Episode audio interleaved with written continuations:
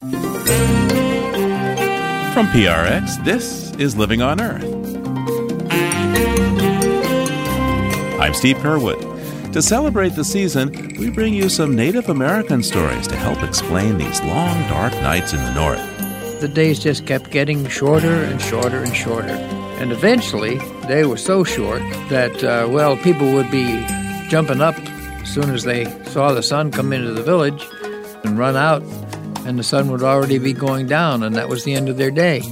How the Wampanoags persuaded grandfather's son to return, and a Native American tradition that might be good for all of us. And what they would say when they greeted each other at this time, what they would say was, Anhaldam, Maui, Kasil Palila Walam, which means, Forgive me for any wrong I may have done you in the past year.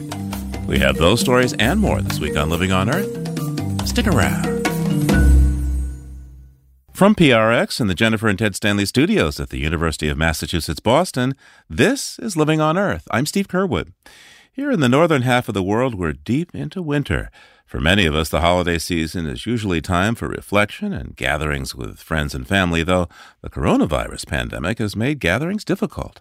But it's still a time to look back on the year and refresh our shared memories and traditions.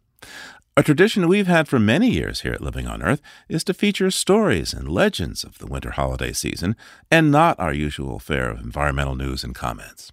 Today, we're looking back into our archives to find some of our favorite stories and storytellers, starting with Lee Ellen Marvin.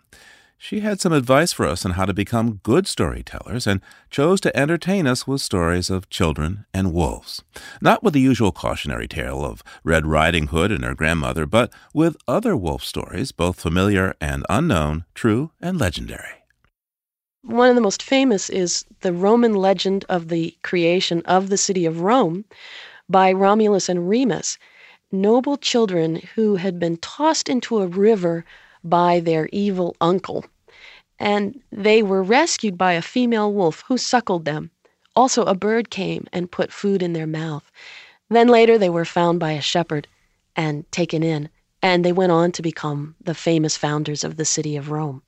There's also the legend of Wolf Girl from the ranching days of Texas, about the 1850s. Mm-hmm. A rancher had gone off to get help while his wife was in labor, and she died giving birth to a girl. And when people came back to the ranch, they discovered that the girl was missing. Years later, they saw a wild girl running with a pack of wolves, and so they had to assume that this was that little child who had been lost to her parents. I'm wondering if you could tell us a bit about the story we'll hear today. This story is a true story about a woman's experience when she was a little girl in the woods of Pennsylvania in 1923. Her name was Tessie Lutz. All right. Now let's hear that true story Tessie and the Wolf. It goes like this In 1923, when Tessie Lutz was just seven years old, she went out with her father to chop wood. The Pennsylvania forest was covered with snow, and her father's axe sung a steady rhythm a cha, cha, cha, which lulled Tessie. She sat on the wagon bench and played with her doll and thought about Christmas just a few days away. Then the chopping stopped, and the woods were eerily quiet. Tessie looked up to see her father resting his axe and looking across the clearing. He was watching a beautiful dog, an unusual dog, taller and broader in the shoulders. What's that beautiful dog, Daddy? Well, that's a wolf, honey. They've been gone for almost fifty years, but there it stands. Tessie's father quietly reached under the bench of the wagon and he pulled out a rifle. As he took aim, Tessie went over and tugged on his jacket. Daddy, why are you going to shoot the beautiful dog? It's not a dog, honey. It's a wolf. But it isn't hurting us. The father looked at Tessie and then at the wolf, and finally at his gun. Well, I guess you're right. Nothing's been harmed.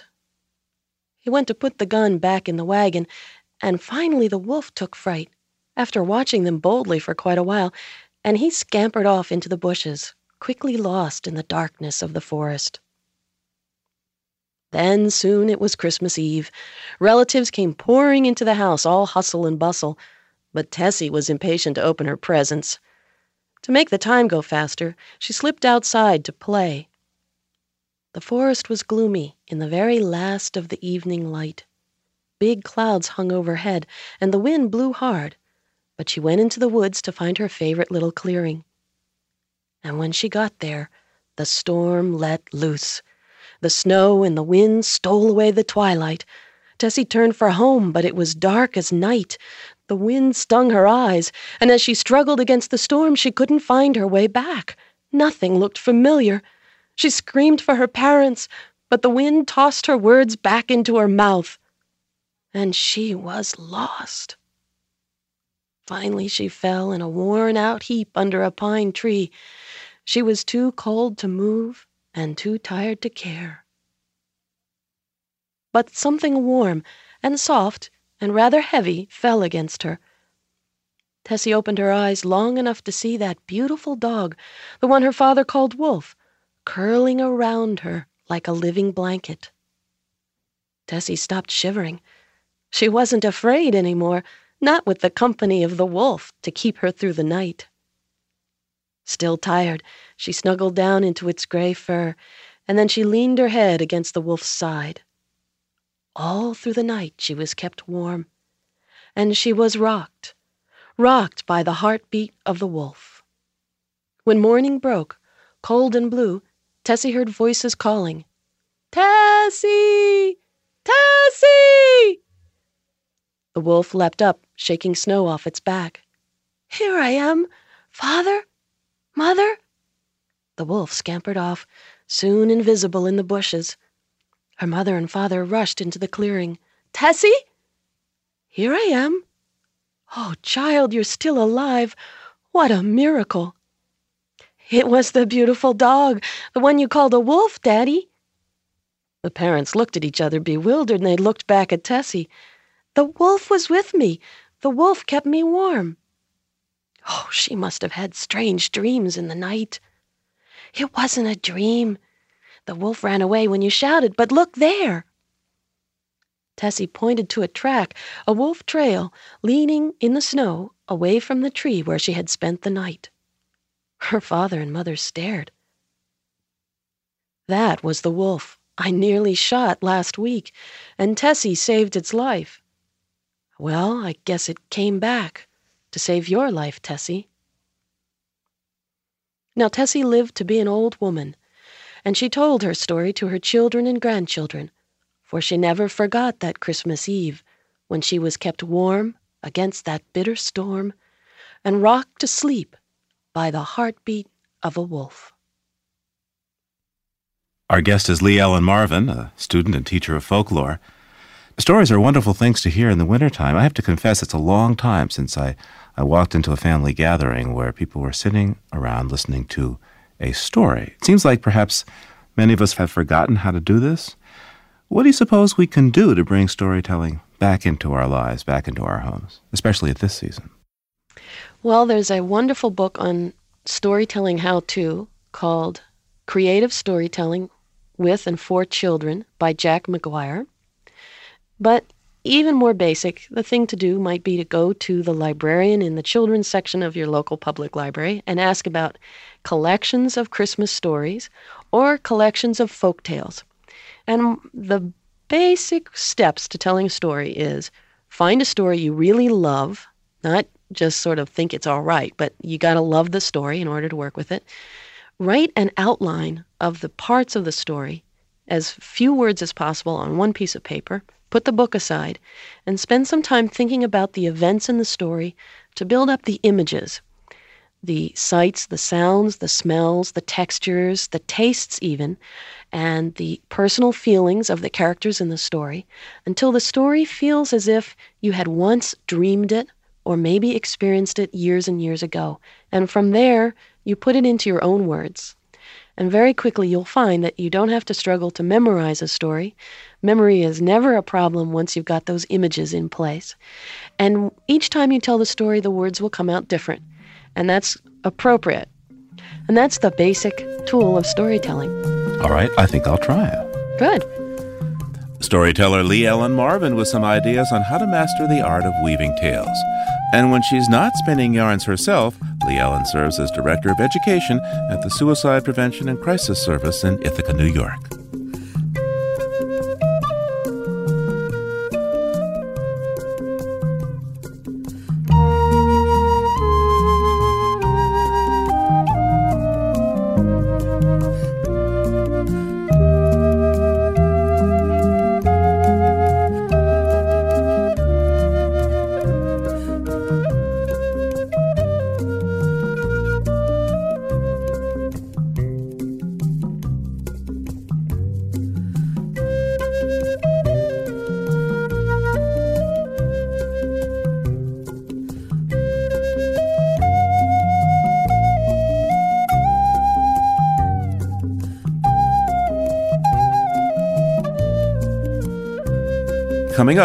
Native American tales that help explain why things in the universe are the way they are.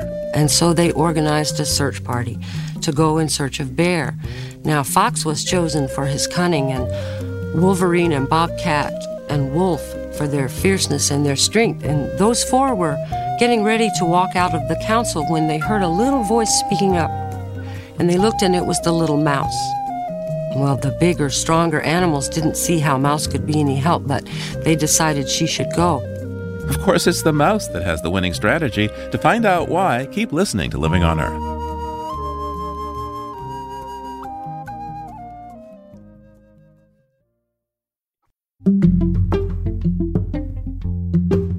Your support of Living on Earth is vital to our continued success.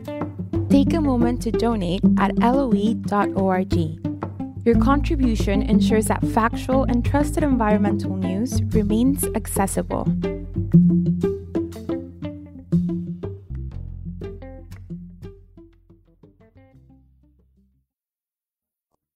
Our gift to you this holiday season is an old fashioned one of some stories.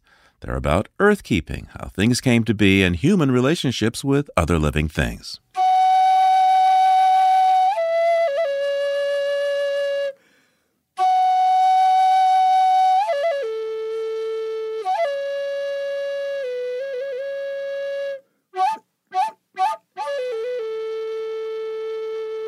That's the music of Medicine Story, a Wampanoag storyteller who passed away in 2018. He wrote several books, including Return to Creation and Children of the Morning Light.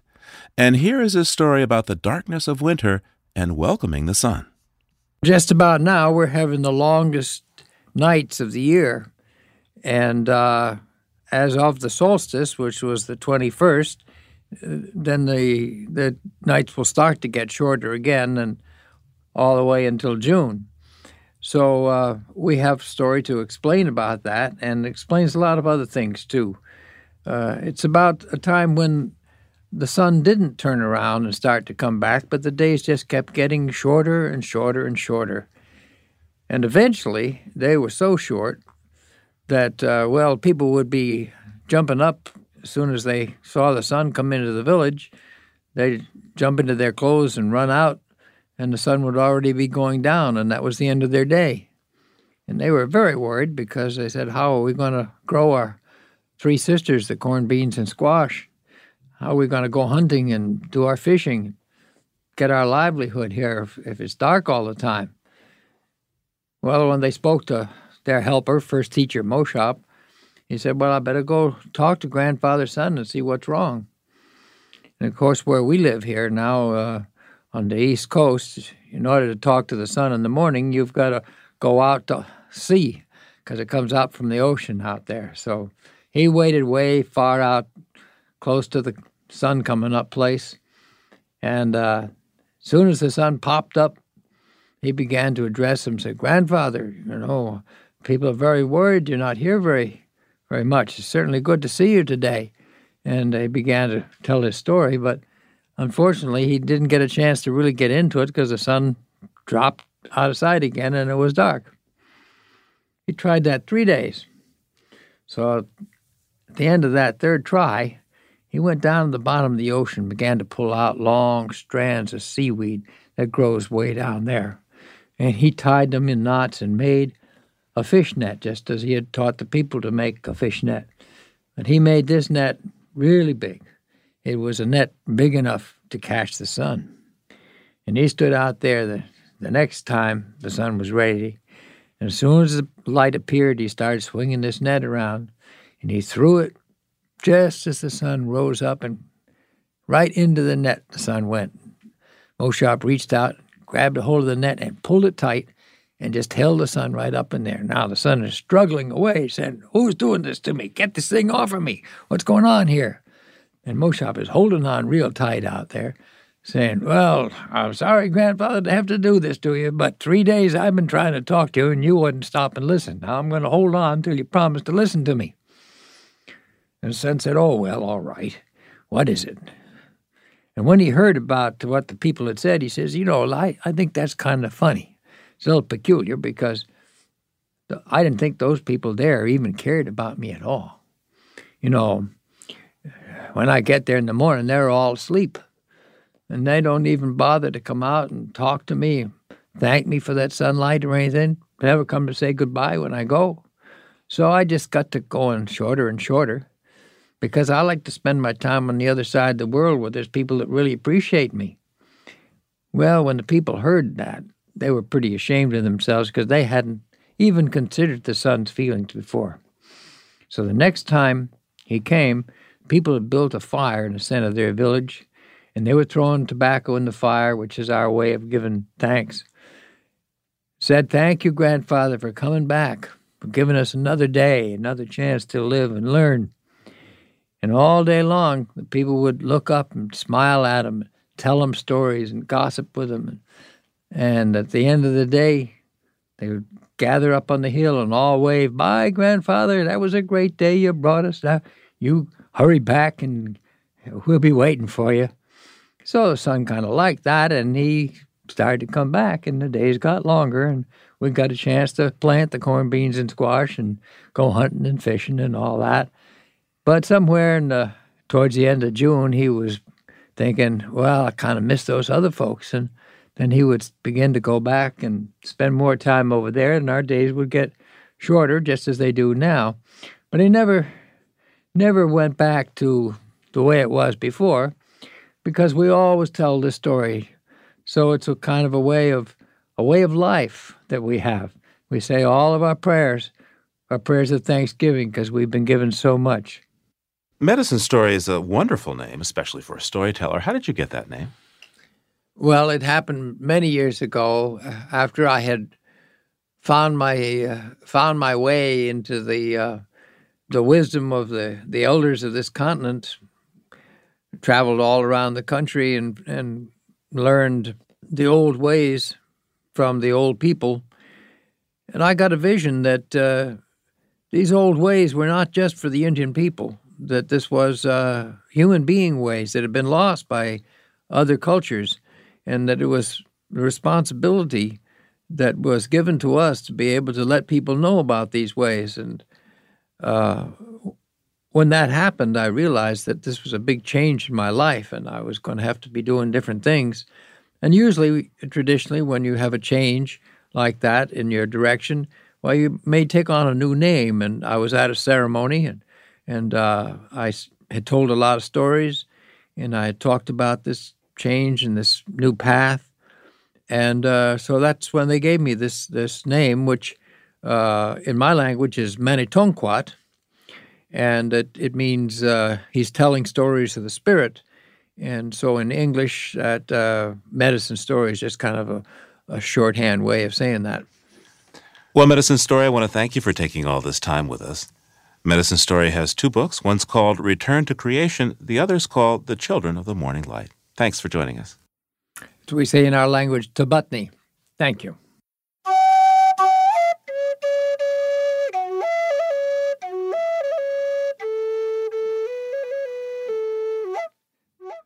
So the long dark winter can feel like it goes on forever. Gail Ross is a Cherokee storyteller from Tahlequah, Oklahoma. Uh, Gail, you have a tale for us of an unbearably long winter. Could you please tell it now? I'd be glad to. This story uh, is called Keeping Warmth in a Bag. It comes from the Slavey people of Canada. The Slavey people are related culturally and linguistically to our Plains people. In fact, they're one of the northernmost tribes of the Plains culture. It seemed that long, long ago, before there were people, winter came onto the land and then never left. The sky was hidden with these big black clouds. It snowed all the time. This went on for about three years and the animal people were freezing and starving, and so they all came together in a great council. Now, after talking about it for a long time, they all agreed that spring could not come because there was no warmth in the world. Someone had taken all the warmth. And finally, someone spoke up in council and they said, You know, this must be hardest on our sister, the bear. She has always hated the cold. Someone asked Bear if she will come and talk to us and tell us how she is doing. So all through the council, people began calling for Bear. And when she did not answer, that was when they realized she was not at the council. And they realized that no one had even seen the bear since the snow and ice had started. And one wise one said, Well, maybe Bear has something to do with our trouble. We should go find her and find out. And so they organized a search party to go in search of Bear. Now, Fox was chosen for his cunning, and Wolverine and Bobcat and Wolf for their fierceness and their strength. And those four were getting ready to walk out of the council when they heard a little voice speaking up. And they looked, and it was the little mouse. Well, the bigger, stronger animals didn't see how Mouse could be any help, but they decided she should go. Now, they searched all through this lower world, but nowhere could they find Bear. And finally, they came to a great tree that lived on the earth at that time. Its uppermost branches rested all the way against the sky, and at the top branch there was an opening to the upper world. Now, none of these animals had ever been to the upper world, and they were very frightened, but Bear was nowhere in the lower world, so they thought that that must be where she had gone. So they climbed that great tree and they squeezed through that opening in the top and they set out to search in the upper world. Now, the first thing they noticed was that it was not snowing in the upper world and the air was much warmer, and so they thought they might be on the right track. They wandered through the upper world until they came to a lake. And on the shores of that lake, there was a little hut there, and there were two little baby bear cubs playing in front of that hut. So the animals walked up to the baby bear cubs and they greeted them. They said, Where is your mother? And the bear cub said, She is out hunting. And they pointed across the lake, and sure enough, on the other side of the lake, there was a canoe beach there.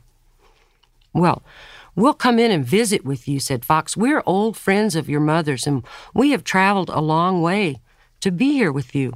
So the little cubs led them inside the hut. And the first thing they noticed was these four big leather bags hanging from the poles that made the roof of the hut. Fox pointed to those bags and said, Now, what are in those bags? Oh, Mother keeps her treasures in there, said the cubs. Well, what is in that first one? said Fox. Oh, that is the one she keeps the spring rains in, said the cubs. Well, what is in the second bag? said the wolverine. Oh, that is where the summer winds live, said the bear cubs. Wolverine said, And what is in that other bag, that third bag there? Oh, said the bear cubs, that's where she keeps the fogs and the mists of fall. Then Fox pointed to the biggest bag of all, and he said, And, and what does she keep in that bag? Oh, we can't tell you that, said the bear cubs. Oh, that bag is the most important of all. Mother says without that bag, she couldn't keep any of the others. We cannot tell you what's in that bag.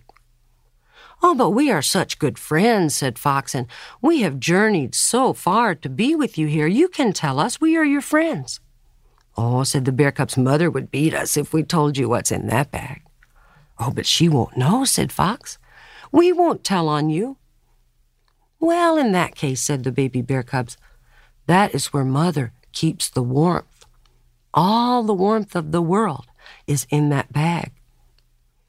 Thank you, little bears, said the mouse. You have told us all we needed to know. Now they went outside and they held a council. They decided they would hide until that mother bear returned.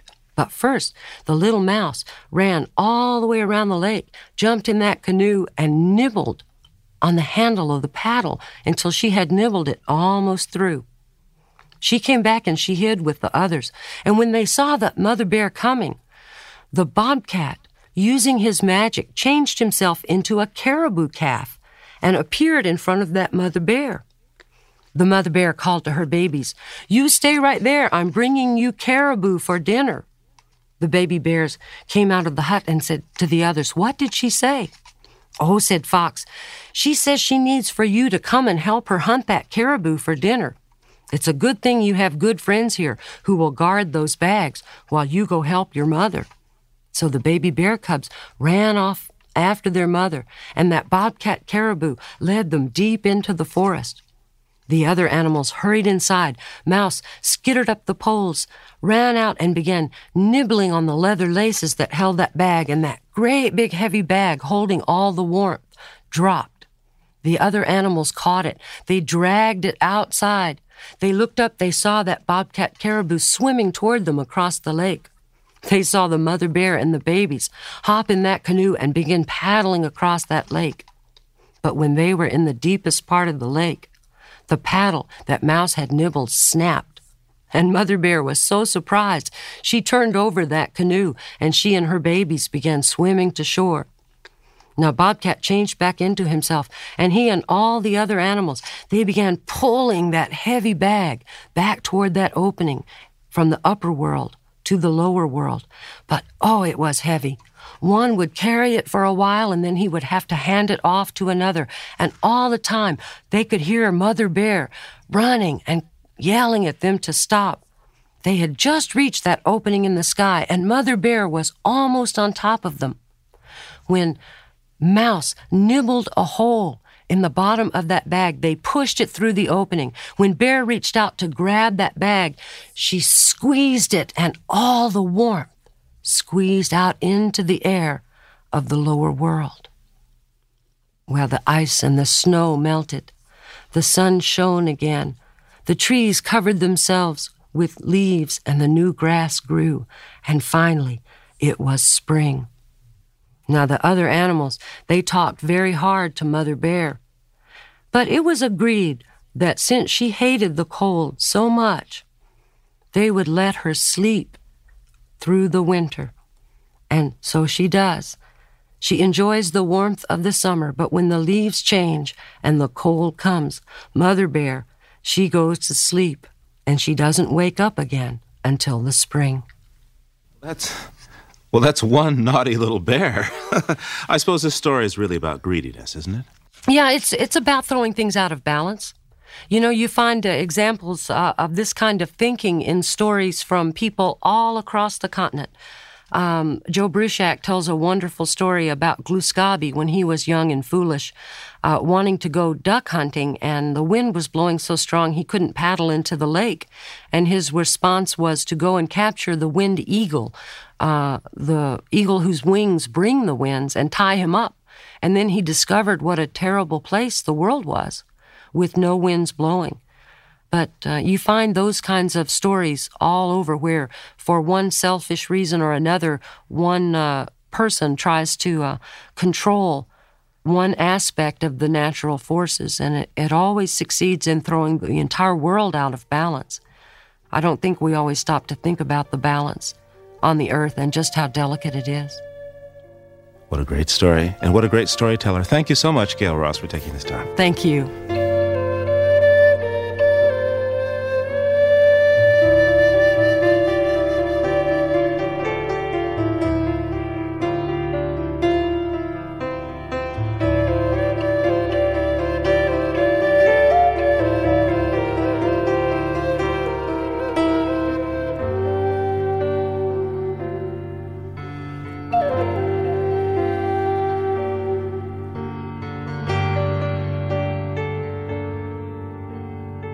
Coming up, why the seven stars we call the Pleiades twinkle and seem to dance in the sky. They were so angry that as they danced and sang, the power of their singing and dancing was such that their feet were no longer touching the ground. Higher and higher they danced, higher and higher. Their parents called out to them, but they continued to dance. Although it is said that one of the smallest ones looked back and fell down as a shooting star, the others danced right up into the sky. That's just ahead on Living on Earth. Stay tuned.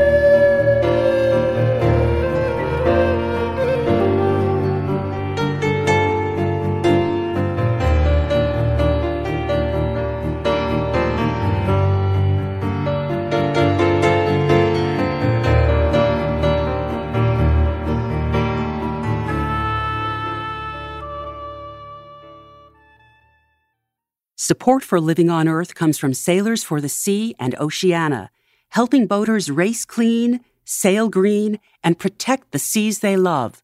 More information at sailorsforthesea.org. We wanted to tell you about one of our sponsors, you.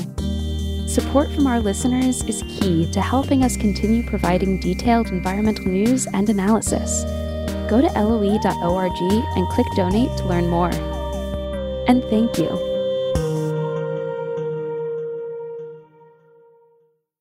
We continue our storytelling now with Nulhegan Abenaki storyteller Joe Bruchac.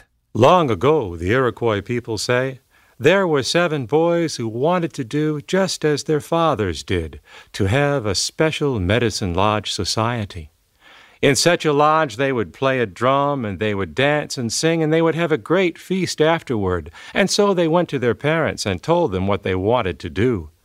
But their mothers and their fathers, they laughed at those boys. You are too young to do this sort of thing. Go and play some other game that children play. Those boys became very angry. They began to walk out of the village, and as they walked out, an old man was there near the edge of the village holding a drum. He said to them, Here, you can have this drum. They took that drum, and they continued on until they reached a place on the other side of a hill, and there began to dance and sing louder and louder, so loud that the sound of their dancing and singing reached back to the village, and their mothers and fathers, hearing it, said, Who is having the meeting of a medicine lodge society? Who could that be? They followed the sound of the drum. They came to the hilltop and they looked down and they saw those seven boys dancing in a circle, playing the drum and singing. But they were so angry that as they danced and sang, the power of their singing and dancing was such that their feet were no longer touching the ground. Higher and higher they danced, higher and higher. Their parents called out to them, but they continued to dance. Although it is said that one of the smallest ones looked back and fell down as a shooting star, the others danced right up into the sky. They dance there to this day, those seven dancing boys that are now called the Pleiades by European people. But those are those boys from long ago whose parents did not respect them. Joe Bruchac, thanks for joining us on Living on Earth. Mm-hmm. Thank you. Um, you're a storyteller, you're a writer. You live in Greenfield Center, New York. Uh, that's in the foothills of the Adirondacks. And you're a member of the Abenaki Nation. But you also have roots in, in other traditions too, right? Yes, Slovak and English. That's also part of my ancestry. Well, those all have some pretty strong oral traditions and perhaps not coincidentally some long winters. Well, winter is the time for telling stories in many traditions, especially for the native people of this continent. Because the days were very short and the nights were very long, it was a good time to tell stories, and you would need a good story to get you through those long nights. It's also true that the stories were not supposed to be told in the summer. For example, a good story is so powerful that everything wants to listen to it, including the snakes who are awake in the summertime. So if you don't want snakes in your house, you don't tell these traditional stories when the days are long. okay. What, what gave you this, this bug? Why do you tell stories? I was raised by my grandparents, and although my grandfather, who was Abenaki Indian, did not tell traditional stories, he ran a little general store and a gas station, and people would come there and sit around the pot bellied stove and trade tall tales, usually from the Adirondack traditions. And I think if you grow up around elders and you listen, in a way you can't help but become a storyteller. Anything else you'd like to tell us from your Native American tradition? This is a story that again comes from the Iroquois people. The great midwinter ceremony takes place traditionally at the solstice time of the year, although nowadays it takes place in January. They've moved it so it doesn't compete with Christmas. And at that solstice time, when the seven dancing stars are in the exact center of the sky, they play a game called the bowl game, in which you put a number of stones, painted black on one side and white on the other, into the bowl, shake it, and depending on how they come up, facing black or white, you either score a point or you fail. The story goes that long ago, Grandmother Moon looked down on the earth and was not happy with what she saw. She said, Life on earth must end. Now, the good mind, who was always a defender of the people, he said to his grandmother, Grandmother, is there no way we can prevent this from happening? She said to him, I will tell you what. We will play the bowl game, and the one who wins will decide whether or not life will continue. So the good mind went to the chickadees. He said to them, My friends, I want you to help me. And he told them what he needed. And they said, of course, you can borrow our heads, which are black on one side and white on the other. Put them in the bowl, and we will do what we can. So when the good mind took the bowl and he shook it, the chickadees flew up, their heads flew up, looking just like little black and white stones, singing in midair. They flew around and then they landed and gave him a perfect score. So it was that he won, and life on earth continues. And so it is to this day that in the middle of the winter you can hear the chickadees singing and celebrating the continuance of life. I guess I'll never look at the chickadee the same way again. You know, Joe, one thing that always intrigues me about Native American stories is, and those from other traditional cultures, is the way that um, you see the natural world in, in sort of human terms. Anthropomorphic, I think, is the long word. That uh, the elements, that animals and plants have, have human qualities. And that, that's very different from the way that we generally see things in the modern world. Well, the thing about traditional stories is that they remind us everything is alive and deserving of respect. And those stories have, on the one hand, the purpose of entertainment, but the reason they entertain is so that the lessons they teach will come across that much stronger.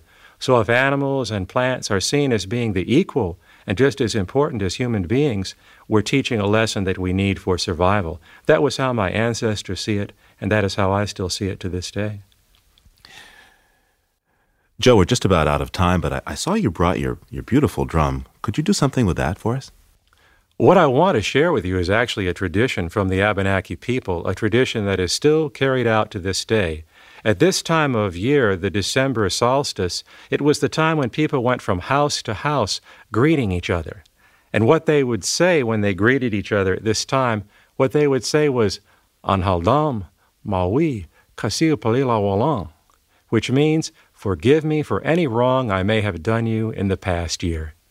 And that was then followed by a friendship song and a friendship dance, bringing the people together back into the circle of life, forgiveness and respect restored. So I want to share with you that traditional friendship song. And its translation is very simple. It basically says, I like this and I like that.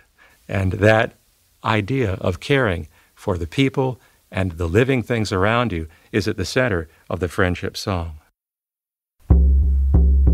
We guy wane, we guy wane, we guy wane, we guy wane, we guy wane, we guy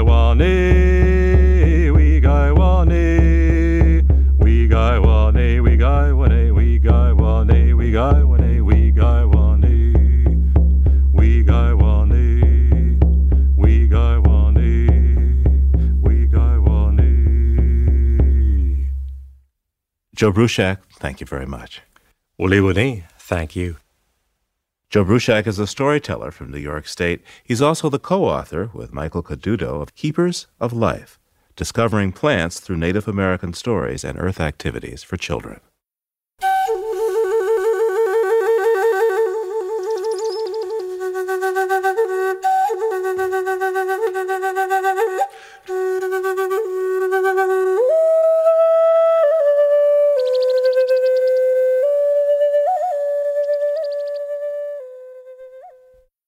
With us now in the studio is a horse goddess. Hello.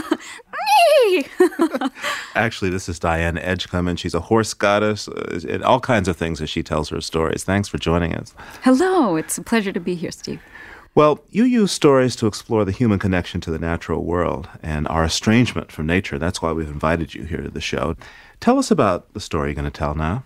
This first story I would like to share is actually collected by Ruth Tongue, and she collected it from a man in Pitminster in England, and it's a wassail story. And within the story, there is a tree spirit called the Apple Tree Man, which we don't encounter very often now. But the Apple Tree Man was always responsible for the fertility of the entire orchard. So you can see that the Apple Tree Man was very important. Oh, yes. And in the old days, instead of just wassailing each other and getting drunk, people would actually do something to ensure the fertility of the orchard. They would have wassail traditions and include the natural world. Okay, well, I'm ready if you are. yes, I am.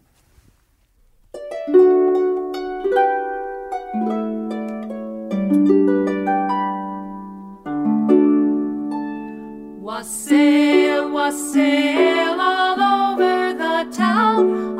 Toast it is white, and our ale it is brown. Our bowl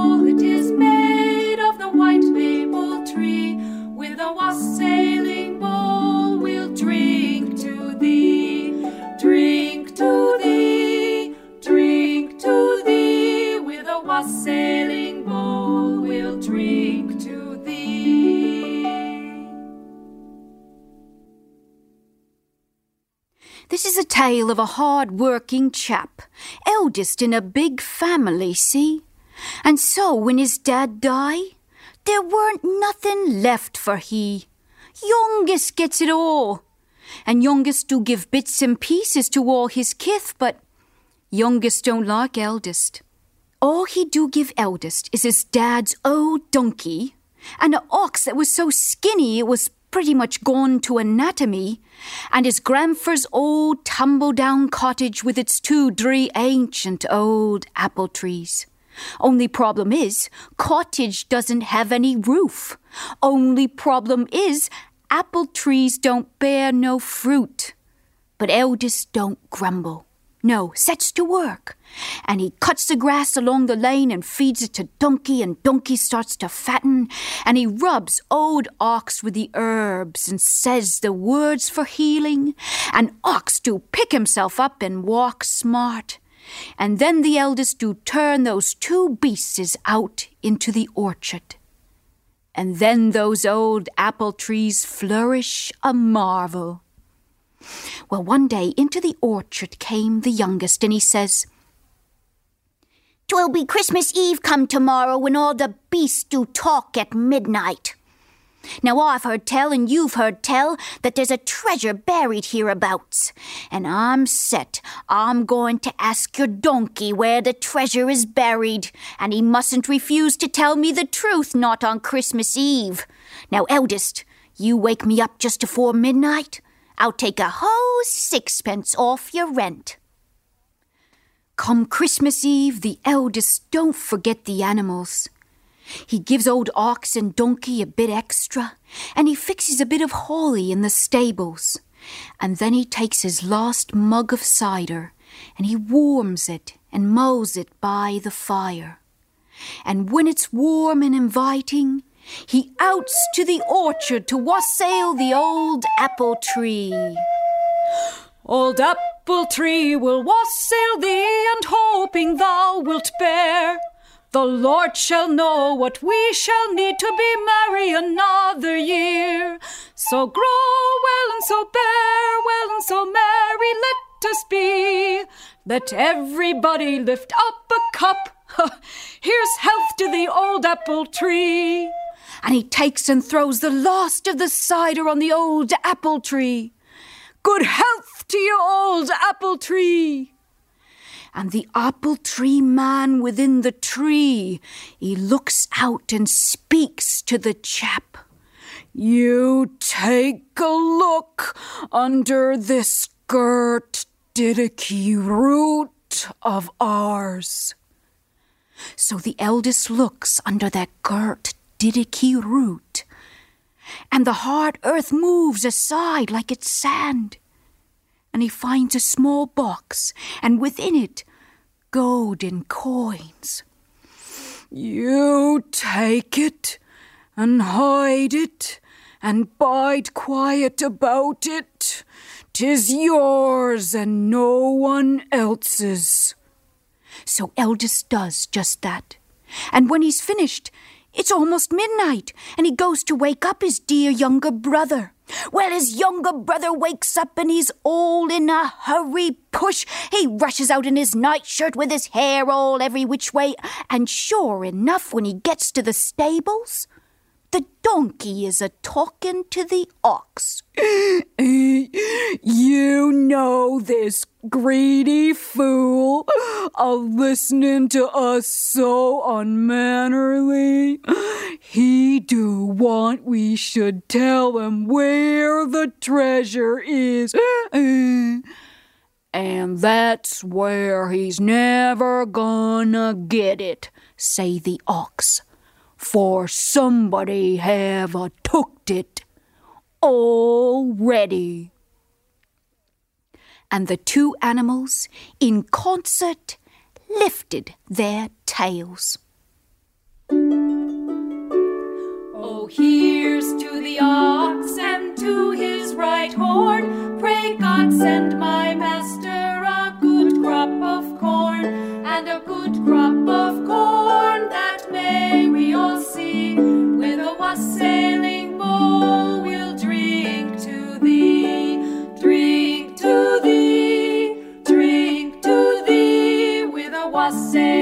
bowl we'll drink to thee.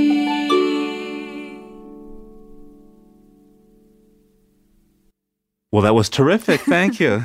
Diane Edgecombe is our guest here. She's a storyteller. Um, I love stories, of course, mm. being in radio. Mm. Um, in the news business, even, we call it a story that mm. gets edited. I think it's an essential part of, of us as, as human beings to tell these stories. But you tell stories about nature. Why, in particular, stories about nature?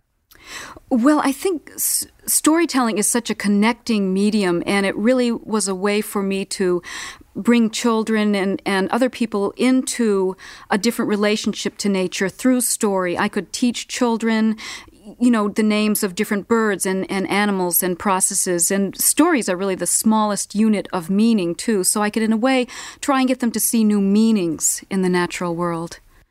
But much of your repertoire actually is for adults. Yes, I, I think that that's because I'm also trying to make links for myself. Once I grew up and stopped climbing trees and building forts, and I felt this loss of connection. And I had a few experiences, I think, that, that made me realize that I could find a medium, which turned out to be storytelling, that I could use to reconnect myself, and that needed to be in, in an adult form through seasonal folk tales. Seasonal folk tales. Now, Joe Bruchac has, has just told us that the wintertime invites storytelling.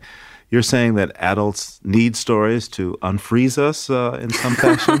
Yes, and the wassail bowl can unfreeze you too. but yes, a sense of community is really established through that because it's not just the storyteller creating the story, it's the entire group of people having these images live in their mind's eye. Diane Edgecombe, we have time for just one more story. Um, do you have one that you could tell us? I would really love to tell this Cherokee myth. It's a beautiful one for this time of year. And when I'm driving down the highway and I see the poor trees with no leaves and I see a few evergreens, I think of this story, and I hope other people will as well. When the plants and the trees were first created, they were given a task to stay awake for seven days and seven nights. Now, the first day and night, all of the plants and trees stayed wide awake, and the second night as well.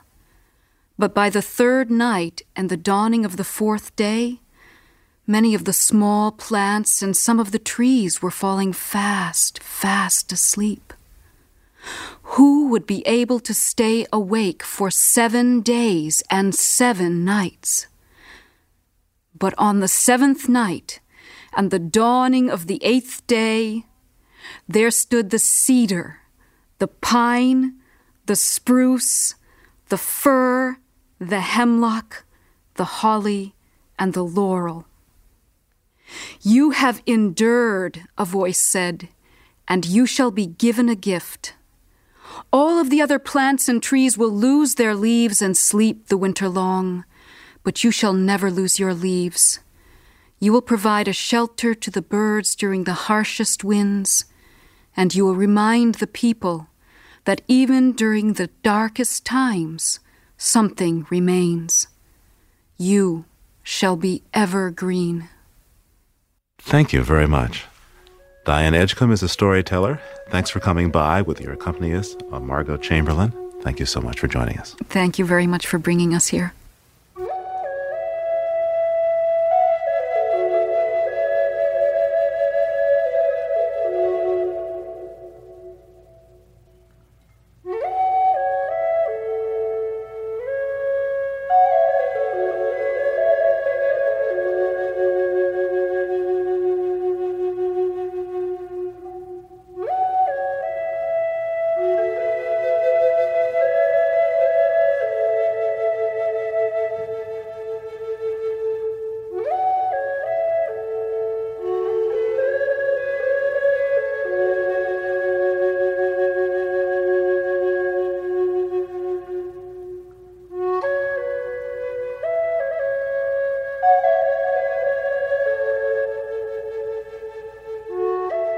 Earth is produced by the World Media Foundation. Our crew includes Naomi Arenberg, Bobby Bascomb, Paloma Beltran, Jenni Doering, Jay Feinstein, Leah Jablow, Mark Seth Lender, Don Lyman, Isaac Merson, Aaron Mock, Aynsley O'Neill, Jake Rego, Casey Troost, and Yolanda Omari. Tom Tiger engineered our show. Allison Lirish Dean composed our themes. Our storytelling segments were recorded by Jane Pippick. You can hear us anytime at LOE.org, Apple Podcast, and Google Podcast, and like us, please, on our Facebook page, Living on Earth. We tweet from at Living on Earth, and you can find us on Instagram at Living on Earth Radio. I'm Steve Curwood. Thanks for listening, and happy holidays. Funding for Living on Earth comes from you, our listeners, and from the University of Massachusetts Boston, in association with its School for the Environment, developing the next generation of environmental leaders, and from the Grantham Foundation for the Protection of the Environment, supporting strategic communications and collaboration in solving the world's most pressing environmental problems.